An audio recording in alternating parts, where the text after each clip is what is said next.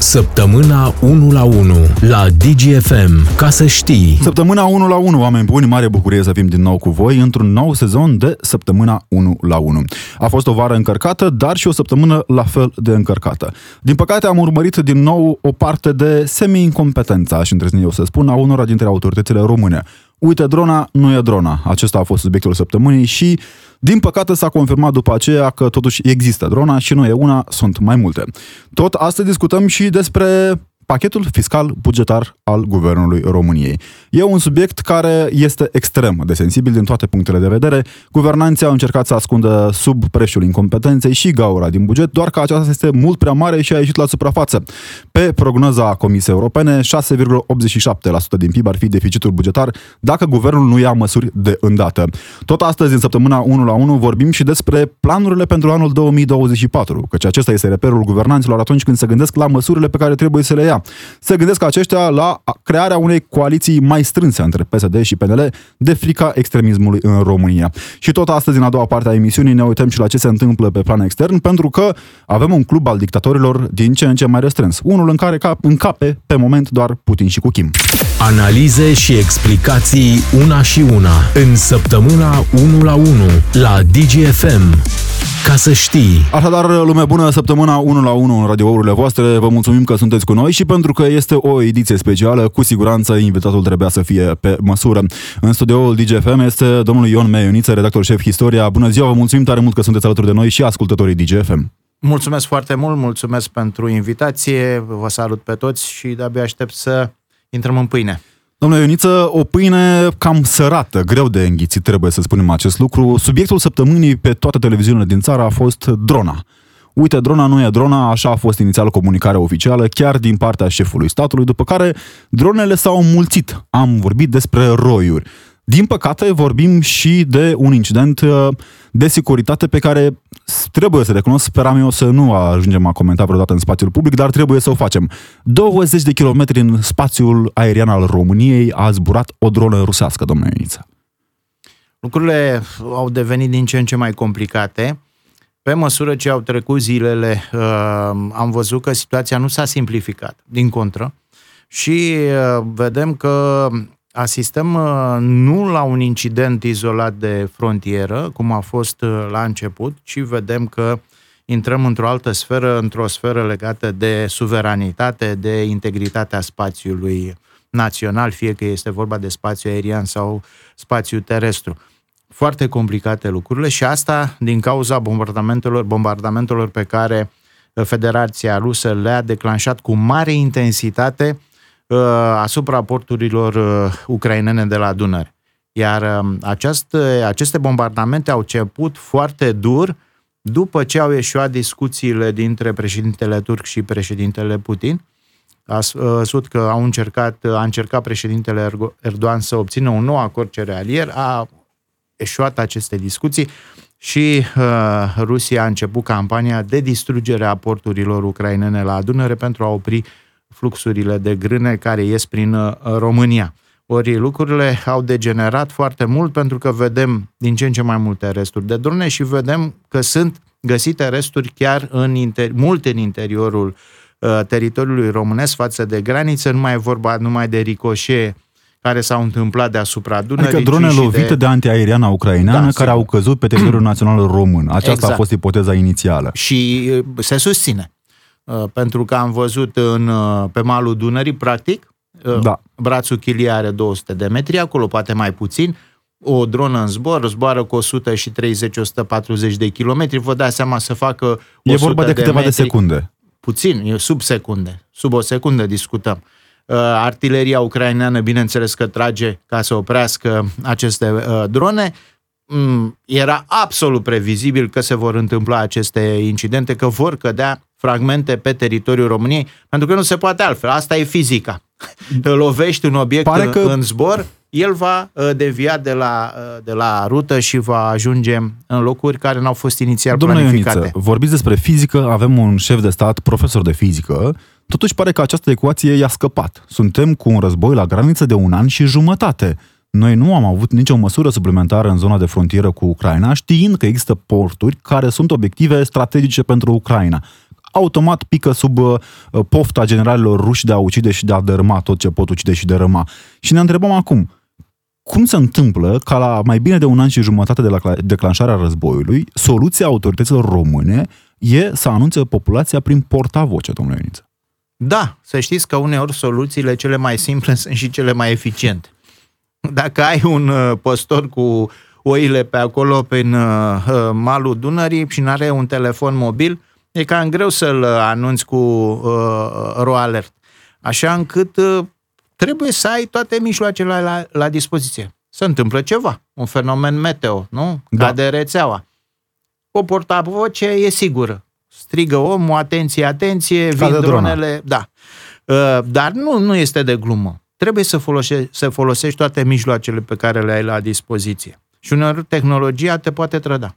Cu cât da. e mai complexă, cu atât poate să fie mai ușor uh, afectată de diverse uh, incidente, să le spunem așa. Însă, dincolo de asta, uh, am încercat să și înțeleg ce s-a întâmplat într-o săptămână și de ce a fost, uh, cum se spune, un, un mindset la nivelul uh-huh. comunicațional, adică uh, un cadru mental prin care instituțiile statului au filtrat informația și au greșit uh, dând acele comunicate de început prin care spuneau că nu există niciun fel de dronă uh, în România, nu a căzut nimic. Și cred că acum putem avea un, uh, un tablou astfel încât, dacă îl înțeleg și cei responsabili, să nu-l mai repete, pentru că vom mai avea crize. Asta e clar. Și cred că primul punct în comunicare trebuia să fie Iertați-mă că acesta intervin, legat uh, de crizele care se vor repeta. Domnule Ioniță, ați atins un punct nevralgic al autorităților române. Din păcate, guvernul României, și nu doar al României, guvernele uh, la nivel mondial trec prin crize succedate. Am avut pandemie, după care am avut inflație, după care am avut uh, criza energetică, după care război și iată că acum la atâția în distanță de crize, din păcate, dumneavoastră constatați aproape sumbru, dacă îmi permiteți o mică evaluare, a nepregătirii pentru situații de criză a autorităților. Nepregătire sau pur și simplu au judecat prin prisma unor factori care pot fi explicați acum. Primul factor... Adică acum avem tabloul complet. Mai complet, da, mai complet. Din informațiile oficiale, informațiile pe, sus, pe surse pe care le avem în acest moment. Și apare o chestiune legată de uh, modul în care uh, au perceput aceste lucruri. Uh, vă dați seama. Adică, au apărut uh, uh, aceste informații, au verificat primele informații și au constatat că nu se verifică. Asta da. a fost prima idee, adică din senzorii pe care îi avem pe, ter- pe teritoriu, observațiile satelitare și așa mai departe. Și atunci, neavând oameni la fața locului din metru în metru, să spunem, analizând datele, au zis nu avem aceste informații că avem drone pe teritoriul românesc. Resturi, mă rog. Uh, a apărut din partea ucraineană informația foarte uh, sus ținută. Vedeți că a fost uh, Chiar ministrul de externe. Ministrul de externe și uh, consilierul președintelui ucrainen, uh, consilierul Podolia.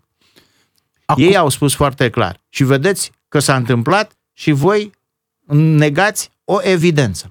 Ne întrebăm cu siguranță ce au făcut uh, celelalte structuri, pentru că acolo vorbim de o zonă extrem de sensibilă, este una din informațiile noastre foarte bine controlată de către autorități, pentru că a fost o zonă de contrabandă, tocmai din cauza orașului, orașelor ucrainene, mai ales Ismail. E un oraș de altfel locuit de vorbitori de limba română, trebuie să aducem în discuție și acest aspect.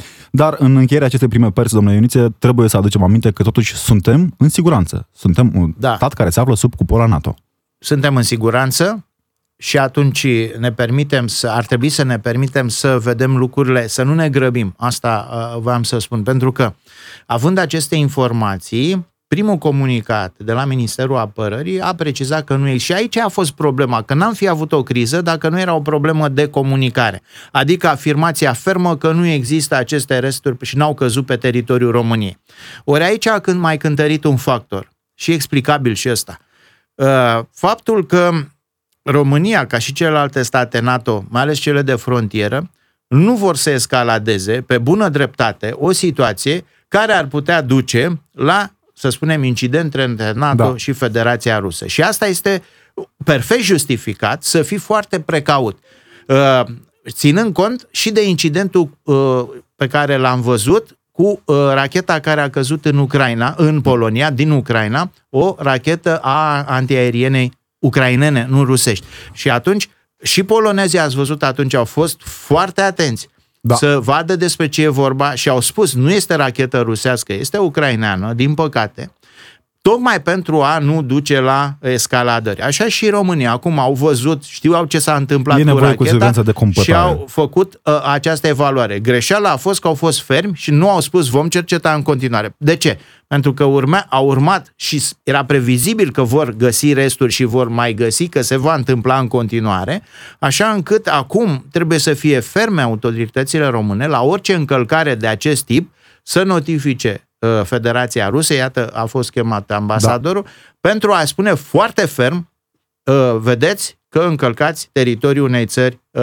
suverane. Ion Meniță, din păcate, pare că vom reveni la acest subiect. Vă mulțumesc tare mult pentru explicație pe această parte. Vorbim în continuare, în schimb, despre alte tipuri de rachete cu foarte mult explozibil. Unul financiar, pentru că vorbim despre buzunarele noastre. Analize și explicații una și una în săptămâna 1 la 1 la DGFM. Ca să știi. Bagă guvernul mâinile în buzunarele noastre, cu siguranță ați simțit și în momentul în care mergeți la cumpărături și acum, dacă tot a mai rămas ceva, se va simți și în noile taxe și impozite, pentru că guvernul este într-un mare impas. Ne anunță chiar ministrul finanțelor care spune, citez exact, mă uit cu teamă la anul 2024 și mi-e rușine în momentul în care mă uit în ochii antreprenorilor. Domnul Ion Meioniță, redactor șef istoria, în continuare alături de noi și mulțumim cu această ocazie. Domnule Ioniță, o declarație uh, extrem de curajoasă a unui ministru de finanțe care spulberă discursul optimist al premierului și a președintelui. Este una dintre cele mai corecte evaluări pe care le-am văzut la un membru al guvernului, mai ales este vorba despre uh, ministrul finanțelor este punctul nevralgic al acestei guvernări.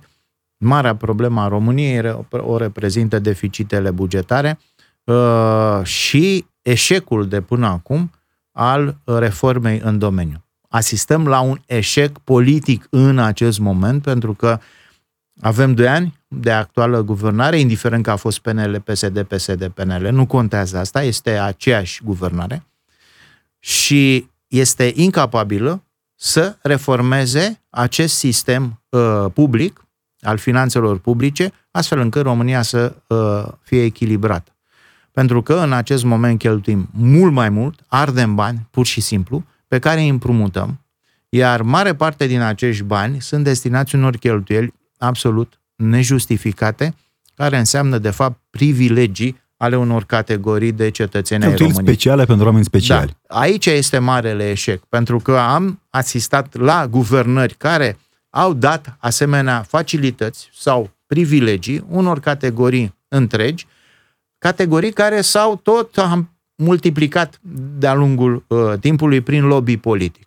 Și am ajuns la o situație nesustenabilă. Vă gândiți, uh, într-adevăr, uh, cum poți să admiți ca să ai pensie pentru anumiți oameni, pensie calculată pe ultima, ultima lună de salariu. E posibil așa ceva? Deci ajungi la salariul cel mai mare din carieră, îl umfli cu toate sporurile posibile și de acolo pornești în calcularea pensiei, de a ajungi cu pensie mai mare decât salariu, este absolut de neconceput și Comisia Europeană asta spune. Comisia, Comisia cere 10 nu... ani de calcul. Vor accepta specialii noștri? Păi, mi se pare puțin. De ce pentru un cetățean obișnuit uh, trebuie să îi se ia în calcul toată activitatea, 30-40 de ani de, de muncă, iar unui cetățean cu privilegii trebuie să îi se ia 10 ani, dacă s-ar face reforma asta, dar nu se face. Vedeți că suntem la ultima lună, în continuare, pentru că acești oameni nu vor și sunt oameni cu foarte mare influență în statul român. De aici este blocajul politic, pentru că, iată, politicul nu poate acționa împotriva cui? Ă, conform zicalei, dai în mine, dai în tine, dai în fabrici și uzine. Adică dau în ei. Dacă adică îmi spuneți că sunt aceiași oameni care se fac precum că ar dori să elimine niște pensii care sunt despre ei, de fapt. Despre ei. Și atunci nu vor. Și se împiedică. Vedeți, pensiile speciale. Câte legi n-au fost? Vreo 3-4 de ochii lumii, pentru da. că toate mergeau până la urmă la Curtea Constituțională și găseau pretextul perfect. Am vrut, dar n-a vrut Curtea. Dar legea în sine era construită astfel încât să n-aibă nicio șansă, chiar dacă curtea ar fi fost uh, binevoitoare. Bineînțeles că nu e, pentru că Acolo, e, e, la curte, face parte din sistem. La curte, domnule Iniță, fiind chiar unul dintre mă judecători... refer la sistemul de pensii speciale, să nu creadă altcineva. Cine la știe ce conspirație. Uh, nu, Curtea Constituțională face și o conspirație, dacă vreți cumva, pentru că special. unul dintre judecătorii CCR este chiar unul dintre inițiatorii legilor speciale. Da, e, e o aberație și ne-am furat căciula, de fapt, de mulți ani, iar actuala guvernare, ca să mă, mă păstrez în același domeniu al zicalelor populare, se află în situația de i s-a apropiat funia de par. Pentru că nu mai are spațiu. Cheltuie, cheltuie, cheltuie și va termina capacitatea de a susține un deficit bugetar în creștere. Spunea ministrul că, eva, că evaluarea este de 6,7% dacă nu facem nimic și nu facem nimic. Oricine îți dă bani uh, pe piețele internaționale în condițiile de astăzi, cu dobânzi mari, cu război și așa mai departe, inflație, cine îți dă bani ca să plătești tu pensii speciale? Și mai nu îți dă nimeni bani pentru așa ceva. Poate să-ți dea bani pentru investiții, de exemplu, dar acolo n-ai nevoie. E paradoxal. România da. are prea mulți bani din... acum pe care ar putea să-i folosească în investiții, mă refer la PNRR, că sunt legate. Da. Și la fondurile de coeziune. Ori în PNRR sunt 30 de miliarde. 14 sunt gratis, vă dați seama, gratis, bani gratis, îți dă cineva în lumea de azi bani gratis ca să construiești autostrade, autostrăzi, spitale, căi ferate, nu-ți dă nimeni. Uite, ne dă Uniunea Europeană cu condiția să rezolvăm problema acestor pensii, nu mai pensii speciale și celelalte pensii și sistemul de salarizare bugetară și așa mai departe. De ce? Pentru că sunt probleme pe care trebuie să le rezolve Guvernul României, nu Comisia Europeană. Aici vedem Guvern o care și-a asumat acest lucru. Guvernul României a trimis acel plan de național de redresare și reziliență. Acel... Păi știți cum este? Vezi, uh, Comisia Europeană trece pe drum și vede pe unul într-un copac așezat pe o cracă care își taie craca de sub el cu fierăstrăul și mai are puțin și rezolvă problema. Da. Și îi spune, omule, ești nebun, dă-te jos de acolo, stai craca de sub picioare. El zice, nu, nu, și începe să taie în continuare, ce nu mă lasă curtea constituțională sau nu știu ce. Așa și aici. Ei văd că guvernul României se prăbușește fiscal și îi spun, trebuie să te dai jos, să nu îți mai tai craca de sub picioare, fără reforma sistemului bugetar. Nu o fac eu. Că eu nu sunt guvernul României. Eu îți spun. Da. Și te și ajut cu 30 de miliarde de euro ca să investești în autostrăzi și așa mai departe. Guvernul României zice, nu pot să fac asta că am pe unii care nu mă lasă, adică pe mine, care nu mă lasă. Eu, mâna stângă, nu mă Poate, lasă. nu știu, e, mă gândesc că există o relație de dragoste între fierăstrău și cel care taie, știți? Deocamdată da. Este iubire la prima vedere. Dar după ce se va rupe craca, lucrurile vor crăpa, pentru că nici acești privilegiați nu vor mai avea pensiile lor speciale de zeci de mii de lei. Deci România are o gaură în acest moment de peste 40 de miliarde de lei, mă refer. Și va ajunge undeva dublă până la sfârșitul anului. Dacă, Dacă nu e să măsuri. calculăm un 7% să zicem în mare, ori 3 înseamnă 20 de deci spre 100 de miliarde de lei. 80-100 de miliarde de lei. Da. E, așa, ca să avem ce discuta, să avem ce pune Acum, pe masă. Să din spune. datele pe care De unde împrumuți banii ăștia? Ăsta este adevărul. De unde împrumuți? Iar consecința care este? Că vorbeam de Comisia Europeană care spune nu-ți mai tăia craca de sub picioare. Dacă tu continui să stai craca de sub picioare, Comisia Europeană zice îți iau scara. Pentru da. că eu nu pot să risc banii mei să îi arunci tu pe geam. la PNRR. Mă refer la PNR. Adică singurul instrument pe care îl are Comisia Europeană, că nu poate încă o dată, nu poate face Comisia Europeană legea pensiilor în România. Da. Este dreptul suveran al român, că tot să bat unii cu uh, uh, pumnii în piept, cu suveranii, că noi facem. Păi noi facem. Poftim ce am făcut. Noi. Că dacă făcea Comisia Europeană, zicea. Comisia Europeană nu are instrumente, dar spune, eu nu pot să-ți mai dau bani pe spezele mele pentru că acești bani gratis sunt dați de contribuabilul european, iar ceilalți bani 14, sunt cam 14-14, cam jumătate-jumătate. Ne spunea... Sunt împrumutați. De cine sunt împrumutați acești bani pentru România? De Comisia Europeană, de Uniunea Europeană, la dobânzi extrem, extrem de mici. Deci eu mă împrumut ca să-ți dau ție bani, ca tu să-i dai pe pensii, pe cheltuieli nejustificate. Nu merge așa. Îți dau să faci autostrăzi. Domnule Ioniță, ne spunea tot uh, Marcel Boloș că în prima fază noi acum la cererea de plată pe care o avem riscăm să pierdem din capul locului deja 1,4 miliarde de euro pe jalonul pensiilor speciale. Pe celelalte jaloane, după cum bine ați relevat, ați uh, punctat, riscăm să pierdem nu doar banii din PNRR, care înseamnă 30 de miliarde, riscăm să avem suspendate fondurile de coeziune, adică încă 30 de miliarde. Da. Își permite, domnule Ioniță, România nu. acest risc acum? Nu își permite, ar fi o catastrofă. Nu vreau să folosim cuvinte mari, să da. uh, alarmăm pe nimeni, nici pe noi înșine, dar uh, ce se întâmplă? În momentul de față, România supraviețuiește economic cu acești bani. Pentru că, vedeți, uh, din fericire, se lucrează pe toate șantierele mari de investiții din România, cum nu s-a lucrat în da. ultimii 20 de ani. Este o evidență. Se construiește, se fac, uh, sunt angajate acum autostrăzi, segmente întregi, sunt sute de kilometri. Căi ferate, alte investiții mari. Dacă acești bani nu vor mai veni, se închide tot. Sunt mii și zeci de mii de oameni care sunt numai în sectorul acesta al investițiilor, dar colateral. Fabrici, ciment, uh, beton, asfalt, fier, armat, fier cu tare, da. cu tare, cu tare. Deci ar fi pentru România încetarea activității economice și aruncarea României în criză economică propun după câteva minute de publicitate și știrile DGFM să vorbim și despre adevărata cauză pe care politicienii încearcă să o ascundă sub același preș mare. În doar câteva clipe aici pe DGFM. Săptămâna 1 la 1 la DGFM. Ca să știi. Din nou cu voi, lume bună, 1 la 1 săptămâna aceasta, într-o ediție absolut specială. Avem motiv pentru care și un invitat special în studioul DGFM, domnul Ion Meioniță, redactor șef Istoria. Mulțumim încă o dată pentru prezență și analiză, domnul Ioniță. Vorbeam în prima parte a emisiunii despre dezastrul financiar către care se îndreaptă România. Spunea Marcel Boluș, ar putea fi mult mai rău decât a fost uh, la Greci în 2010.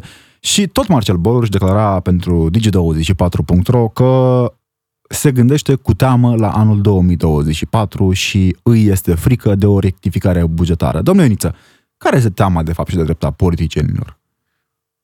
Teama este că nu vor reuși să facă reforme pentru că această catastrofă poate să fie evitată. E simplu, putea să fie evitată și până acum.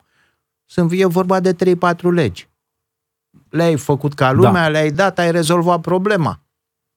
Aici vedeți, sigur că fiecare se gândește la banii lui, dar mă gândesc și la aceste categorii de privilegiați. Ei cât cred că pot să o ducă așa? Adică cei care contestă, cei care imediat uh, ies în fața ministrului, ați văzut la Ministerul da. de Finanțe, mi-a plăcut atunci când câțiva zeci de directori au ieșit foarte frumos în fața ușii pentru că pierdeau voucherele de vacanță. Adică, cum a spus uh, ministrul, uh, cei cu venituri peste 10.000 de lei brut nu mai au vouchere de vacanță. Dezastru. Uh, foc și pară. Cum să pierdem noi așa ceva? Nu, în economia reală, cea care produce impozitele, uh, 10.000 de lei salariu brut uh, este o dorință. Da pentru foarte, foarte multă lume. S-a pierdut uh, uh, legătura dintre uh, veniturile de la stat și veniturile din economia privată.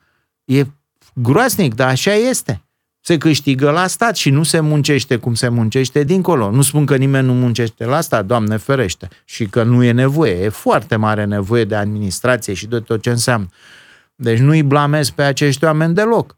Dar haide să ne gândim puțin rațional. Cum poți să ieși și să te dai cu capul de pereți că pierzi un voucher de vacanță când ai un salariu mult mai mare decât ceea ce înseamnă economia privată. Iar economia privată este economia reală. Pentru că acolo se vede realitatea economică. Ești bun pe piață, ești competitiv, reziști? Nu, nu. Plătești salariile pe care firma și le permite să le plătească. Nu poate plăti mai mult că nu poate trăi din datorii, pe când statul trăiește din datorii. Așa încât ar trebui să fie puțin, puțin aici realism din partea tuturor. Haide că este un moment în care punem lucrurile la punct. Unii să trăiască foarte bine cu toate sporurile, cu toate da. avantajele și unii să tragă la căruță fără niciunul. Cine a văzut voucher de vacanță în economia privată? Nimeni. Nu există așa ceva. Trebuie să recunosc că nu știu cum arată. Aparent nu am nici prieteni bugetari. Uh, acum, am, mm. acum am constatat, e o realitate tristă, poate că, dar adevărată. Da. Domnule Iniță, suntem totuși în pragul unui an electoral care va schimba traiectoria României. Probabil. Sper să nu. Uh, Sper sens... să nu o schimbe. Aici este, aici este marea problemă pe care o avem în față, pentru că unii doresc schimbarea traiectoriei României. Este pentru prima dată în istoria alegerilor din România când avem forțe care vor să scoată România de pe traiectul ei istoric. Acela de țară europeană, de uh, țară euroatlantică, atașată valorilor uh, democrației și acesta este marele pericol. Pentru prima dată acest discurs prinde în România la categorii din ce în ce mai largi. Nu a prins în discutăm. timpul lui Vadim? A prins și în timpul lui Vadim, dar a prins uh, atunci la o categorie a populației care era legată foarte mult de regimul A comunist. nostalgicilor comuniști. Exact. Acum nu mai este vorba despre nostalgici comuniști, cei care se strângeau uh, da. de ziua lui Ceaușescu și, și așa mai departe. Naționaliști, evident, naționaliștii sunt aceiași. Da.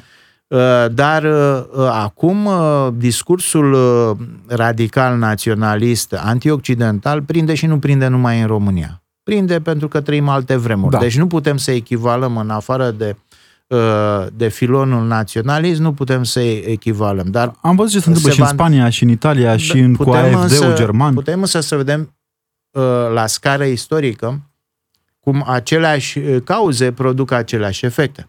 Adică o criză economică a produs cel mai mare număr de voturi pentru România Mare da. când da. a ajuns și în finala prezidenției. mai departe, criza economică a produs Partidul Nazist în alte părți. Fără o paralelă, bineînțeles, între da, cele două. bineînțeles. Și se știe foarte bine că acest tip de crize uh, conduc la creșterea extremismului. Pentru că prezintă soluții aparent simple, venim la, noi la putere, rezolvăm da. totul, da. făcând doar așa din, uh, din degete. Uh, și oamenii, sigur că sunt mult mai sensibili. Soluțiile, uh, nu există soluții simple, că sunt probleme complexe. Ori problemele complexe nu le rezolv cu soluții simple. Dar Oamenii sunt tentați, evident, în momente grele. Iar acum ce avem? Nu avem numai o criză economică.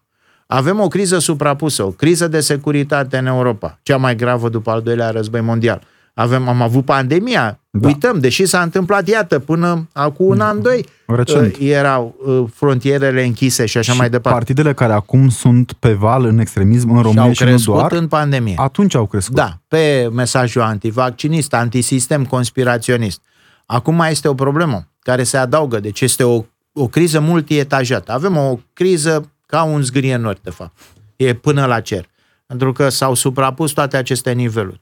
Iar uh, uh, mai este și o criză uh, speculată de războiul hibrid. Pentru că suntem da. într-un război hibrid în care uh, tehnicile de manipulare și dezinformare sunt folosite cu eficiență. Am avut un test, alegerile americane. Am avut un alt test, Brexit, unde da. s-au folosit tehnici de manipulare masiv pentru a influența populația. Vedeți că astăzi, mai mult de jumătate, pe sondajele de opinie care au apărut din Marea Britanie, arată că mulți, cei regretă. mai mulți regretă Brexit. Și au dat seama că n-a fost chiar ceea ce s-a promis că va fi. Aia e clar. Deci, pentru britanici este foarte clar acum că Brexitul nu este ce li s-a promis că ar fi dacă ar vota. S-au înșelat. Dar uh, aceste crize suprapuse pot conduce și pe fondul greșelilor actualei guvernări, pot duce uh, la situații de acest tip, la alegerile din uh, 2024, care sunt pe toate palierele de putere din România. Domnule Ioniță, nu am cum să nu vă întreb. Dumneavoastră, fiind un foarte fin cunoscător a detaliilor istorice, știe toată lumea acest lucru, n-am cum să mă întreb de ce poate că nu se sezează publicul mare sau guvernanții chiar similitudinile între manierele de abordare, fără a face paralele altfel decât istorice, trebuie să ne uităm la ascensiunile partidelor extremiste din Europa. Partidul fascist al lui Mussolini a avut cele cinci bătălii, despre care știm, cu inflația, cu infrastructura și așa mai departe. Acum, în unele partide de la București, există aceeași abordare de uh, discurs și de elaborarea programelor electorale. Mă întreb, maniera de combatere a politicienilor de la București este una realistă pentru forma în care gândesc ceilalți? Adică, nu știu, pare că în PNL s-a dat ordin să se adopte acest discurs tip aur, în speranța că vor rupe voturi de la aur. Am văzut ieri discursul lui Rareș Bogdan în Parlamentul European. Uh, funcționează? Uh, nu funcționează. Asta e adevărul, din păcate. Și au văzut-o toți cei care au preluat mimetic mesajele altor partide. Pentru că ești mai e, pentru acest tip de public este mai credibil să se ducă la cei care au lansat la și au crescut cu aceste mesaje. Tu dacă devii ecoul lor, nu vei atrage electorat, dar ce vei face? Te vei identifica și tu cu aceste mesaje și nu va mai face nimeni diferența. Adică nu Și va îl mai pierzi pe al exista. tău. Adică vei legitima acest tip de mesaje. Și spune, dar omul va zice, dar nu e niciun fel de pericol sau n-am niciun fel de problemă pentru că toți vorbesc la fel. Și dacă Da. toți vorbesc la fel, mă duc la cel care a început toată treaba asta, care este modelul uh, care uh, de început. Nu mă duc la cei care s-au aliniat după aia mimetic în spate. Deci este o, o tactică electorală falimentară. Asta este foarte sigur și poate să fie sigur și Rareș Bogdan de chestiunea asta. Uh, Pe de altă parte, uh, putea să o spună, uh, să le spună niște Da. lucruri care sunt reale. Adevărate, da. Deci aici nu este un mesaj distorsionat. A spus, vedeți că Austria își face de cap, între ghilimele, evident, uh, vorbind, dar la nivel european încalcă bunul simț european. Asta se întâmplă cu Austria. Încalcă da. un bun simț european, de solidaritate europeană minimă, pentru niște interese obscure Da. obscure. Că ne-am limitat noi la interesele electorale ale cancerarului Neamăr. Bun, ok. Or fi și altele. Nu neg. Și a pus o problemă. Cum un singur uh, stat membru sfidează pe toată lumea? Bine, mai e și Olanda pe acolo, în sfârșit. Dar uh, în afară de acest tip de retorică, la ce, ce concluzii, ce a putut să facă mai departe discursul lui uh, Rareș Bogdan sau alt tip de discurs de acest tip? Nicăieri, că nu, di- nu duce nicăieri. Dă bine pentru pagina de pe rețelele sociale, probabil. Domnule Niță, Ce Ursula von der Leyen nu știe că Austria a zis nu trebuia să A doua zi Da, da. a apărut reacția de la Viena. Băieți, ne pare bine că ne-ați spus că să acceptăm, nu acceptăm. vă Mulțumim, pupăm. la revedere, da. Au Uh, Wiedersehen. Auf Wiedersehen, exact. Domnule Ioniță, foarte pe scurt acum, prognozele electorale pentru 2024. Înțeleg că se poartă negocieri inclusiv pentru un alt nou bloc electoral. Da. Se dorește un bloc, se doresc mai multe blocuri. Sperăm să nu fie la, rez- la fel de rezistente ca cele din Turcia, de prin Izmir. Știți că au fost blocuri construite acolo. Doamne ferește. Uh, dar uh, e o realitate acum. Pare că suntem într-o zonă de semi... N-aș îndrăzni să folosesc termeni foarte duri și mari, dar pare o formă de disperare a unora dintre politicieni. Cheia nu este în tot felul de aranjamente. Cheia, ca să câștigi alegerile, dacă te afli la guvernare, este buna guvernare. Nu retorică. Nu tot felul de uh, strategii de subterane Da. cu care vii după aia și spui dacă facem și dregem, nu știu ce. Dacă ei ar face reformele astea și încă nu e timpul pierdut, să nu fim catastrofal, nu? Să nu fim cata- să vedem lucrurile în mod catastrofal. Haideți să vedem. Dom'le, faceți ce trebuie să faceți. Nu vă trebuie o filozofie. Călcați-vă pe mâna stângă cu bocancii și votați cu mâna dreaptă legile astea, cu pensiile speciale, cu sistemul de pensii, cu sistemul de salarizare. Faceți o reducere a cheltuielor bugetare, astfel încât să ne încadrăm uh, pe un trend uh, corect, decent. Nu spun să ai un Da. da. deficit de 3%. Hai, rămâi la ăla de 4,7 pe care îl ai. 5, poftim. Uh, e simplu.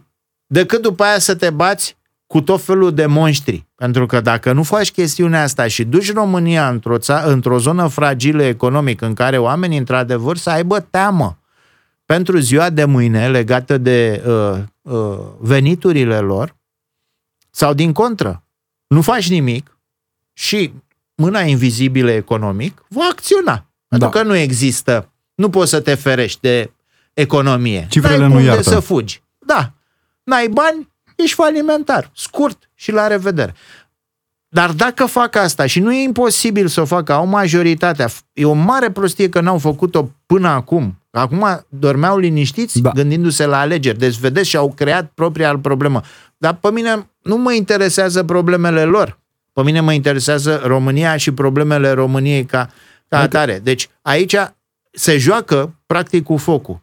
Trebuie să facă niște reforme pentru a avea o situație economică mai Ne bună. Spuneți că dacă nu rezolvă problemele reale, vor încerca să lupte degeaba cu himerele. Exact. Deci degeaba vor încerca să facă blocuri peste blocuri și nu știu ce. Pentru că oamenii, în crizele în care suntem, dacă mai suferă în continuare diverse uh, lucruri care izvorăsc din incapacitatea de a face reforme actuale guvernări, sigur că uh, lumea nemulțumirea se va revărsa și va rupe toate zăgazurile. Aici este problema. Nu vei mai avea discurs să convingi. Așa încât și oamenii ăștia care vorbesc acum ar trebui să facă ceva în următoarea lună. Cum spunea și ministrul de finanțe, nu mai e timp prea da. mult. Domnule Ion Meioniță, e cu siguranță un subiect pe care o să vreau să-l rediscutăm, nu neapărat din dorința mea de a avea astfel de discuții, cât din realitățile în care trăim. Vă propun, în schimb, în ultima parte a acestei ediții speciale, unde uh, ați uh, avut bunăvoința de a fi uh, invitat, să ne uităm puțin pe plan extern, pentru că se întâmplă lucruri interesante. Cei drept, nu cu o viteză foarte mare. Revenim. Analize și explicații una și una în săptămâna 1 la 1 la DGFM. Ca să știi. Încet, tiptil, tiptil, Kim Jong-un a părăsit Fenianu și s-a dus către Vladivostok. Din Vladivostok a ajuns în Vastocni. Vastocni este cel mai nou proiect al Rusiei și probabil cel mai scump de după căderea Uniunii Sovietice. Un eșec momentan pentru că e frumos, dar nu lansează nimic. Se la fac în continuare lansările de pe Baikonur din uh, Kazahstan. Ei, Vastocni e probabil și proiectul care au fost cele mai mari scandaluri de corupție. Poate că Uh, relevator pentru situația din Rusia. Putin a zis că ăla este locul în care trebuie să se laude cu ce înseamnă Federația Rusă. Deloc întâmplător, în continuare alături de noi uh, Ion Meioniță, redactor șef Istoria. Mulțumim încă o dată, domnule Ioniță. Cu 60 la oră a mers schimb către Putin uh, într-o călătorie așa a prieteniei ascunse până acum. Dar iată că dragostea s-a, s-a întărit între cele două țări. Deși s-a întâmplat la mii de kilometri de, de noi, totuși este un uh, eveniment care a stârnit multă atenție și majoritatea comentatorilor s-au aplecat asupra acestei întâlniri. Pentru că este într-adevăr uh, extrem de uh, important pentru toată lumea să înțeleagă ce au discutat cei doi. În condițiile acestea și am văzut mesajele venite de acolo, Toată lumea a vorbit despre un acord de livrare de armament către da. Rusia. E o umilință asta pentru Putin? E, păi, da, faptul că Rusia ajunge să ia armament din Corea de Nord arată ceva. Dar faptul că îl primește acest armament, că l-ar primi, mă rog, nu da. discutăm ipotetic în acest moment, pe ceea ce s-a comentat, Uh, sigur că vă gândiți la războiul din Ucraina, unde se folosesc cantități enorme de muniție. Ar uh, avea un impact deosebit acolo. Uh, plus uh, alte lucruri. Întâlnirea simbolică pe acest uh, loc de lansare construit Cosmodrom, da. de cosmodromul uh, rusesc, în timp ce Corea de Nord face eforturi să-și ridice nivelul, să lanseze la sateliți, să obțină tehnologie pentru uh, iată, aceste rachete pe care Rusia o are, tehnologia respectivă. Și atunci lucrurile ar evolua într-un mod extrem de îngrijorător. Vă gândiți la o putere care încearcă să-și dezvolte arsenale nucleare care ar obține și tehnologie de acest tip. Așa că este extrem de îngrijorător, evident, și toată lumea este foarte atentă la mesajele de acolo și de ce au avut nevoie unul de celălalt, cei doi uh, uh lideri, și iată că uh, mesajele au venit uh, în acest sens în care Corea de Nord a spus că se aliniază complet uh, vederilor lui Putin, acțiunilor Rusiei și le sprijină. Sprijină un război criminal în Ucraina, aceasta este realitatea, odată ce e dispusă să livreze, în primul rând, aici e cumva partea cea mai ironică pentru armata rusă, Rusia are uh, Uh, țarul artilerie. Era, știam, uh, celebrul țar artilerie a rușilor, care era uh, cel mai distrugător și invincibil la nivel mondial. Pare că nu mai are hrană pentru țarul artilerie, pentru că tocmai muniție de artilerie a cerut în primul rând Rusia. Asta contează acum, pentru că avea un, avem un război care are multe caracteristici legate de primul război mondial. Da. Acolo unde artileria folosea cantități, milioane și milioane de obuze, Uh, era ceva înfiorător pentru că a debloca aceste fronturi uh, fortificate, tranșee și așa mai departe. Ceea ce se întâmplă exact acum, pentru că Ucraina nu are aviație, da. nu are superioritate aeriană și atunci trebuie să folosească aceste uh, uh, tactici militare, avansa cu infanteria, sub foc inamic. Războiul tranșeelor. E război de tranșee în care artileria joacă rolul numărul unu. Uh, și ne gândim. Dar gândiți-vă că acest război este uh, totuși uh, are multe, uh, multe uh, aspecte care nu țin numai de acest uh, lucru, ci și de tehnologia de ultimă oră, pentru că vedem uh, atacurile reușite ale ucrainenilor cu drone, da. drone navale sau drone aeriene. Iată, acum au fost atacuri asupra flotei uh, de la Marea Neagră și se pare că au distrus uh, un submarin, au distrus, au distrus un, o navă de suprafață, deci încă câteva pierderi semnificative pentru Federația Rusă. Și atunci normal că au nevoie să-și împrospătreze toate aceste componente. Domnule oriunde, de oriunde le găsesc. Vorbeați dumneavoastră despre pofta lui Kim uh, al treilea, pentru că e al treilea Kim, uh, în linia dictatorilor din Corea de Nord. O Corea de Nord formată prin pofta sovietelor. E o Coreie de Nord formată cu ajutorul sovietelor. O, practic un copil al Uniunii Sovietice pe care Putin îl îngrijește și acum. Al, da, al și înțelegerilor de la, al do- de la sfârșitul celui de-al doilea război mondial. A fost un conflict după al doilea război mondial din 1953. Acum, știm că liderii când se văd, cumva împrumută chestii reciproc. Ne aducem aminte de impactul uh, asupra lui Ceaușescu, vizita în Corea de Nord, când Ceaușescu a luat o razna la propriu din punct de vedere a grandomaniei. Ne gândim oare că ceea ce Putin pregătește pentru ruși e similar cu ce au coreenii? Acum speculăm, nu știm. Ceea ce este Rusia în momentul de față, sigur că este departe de ceea ce se credea că ar putea deveni Rusia după ce a început procesul de democratizare.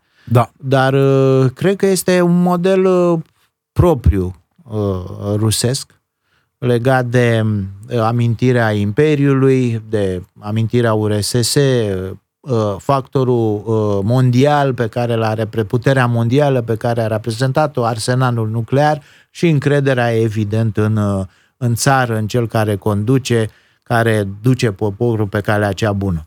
Cam asta cred că este uh, situația acolo și vedem că populația în continuare merge pe acest uh, model. Că se vor mai adăuga elemente sau nu, cred că are mai puțină importanță. Important este că acum uh, Rusia duce acest război în Ucraina și iată că este de peste un an și jumătate și el continuă la fel de dur cum a început. O ultimă idee, pentru că nu mai avem timp, domnule Ioniță. Această, această întâlnire e o confirmare a restrângerii cluburilor care erau oricum mic pentru Putin, clubul dictatorilor?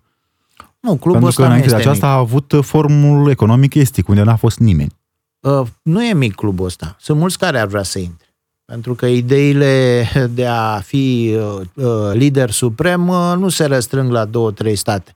Și în fiecare țară apar, uh, în multe țări apar asemenea oameni și vedem că sunt lovituri de stat în continuare, da. sunt uh, tot felul de lideri, uh, există uh, tot felul de uh, țări care mai mult sau mai puțin au ambiții, vor să schimbe frontiere și așa mai departe. Deci nu dispare această uh, componentă. Totul depinde de capacitatea sistemului internațional de a aplica legea și dreptul internațional pentru a opri asemenea lucruri. Ion Meioniță, redactor șef Istoria, vă mulțumim tare mult pentru amabilitatea de a fi uh, Mulțumesc. în prima emisiune a acestui nou sezon din săptămâna Mult 1. succes. Noi ne reauzim cu siguranță de luni, din nou, în audiență națională. Rămâneți pe DGFM. Ascultă Săptămâna 1 la 1 și în secțiunea podcast pe dgfm.ro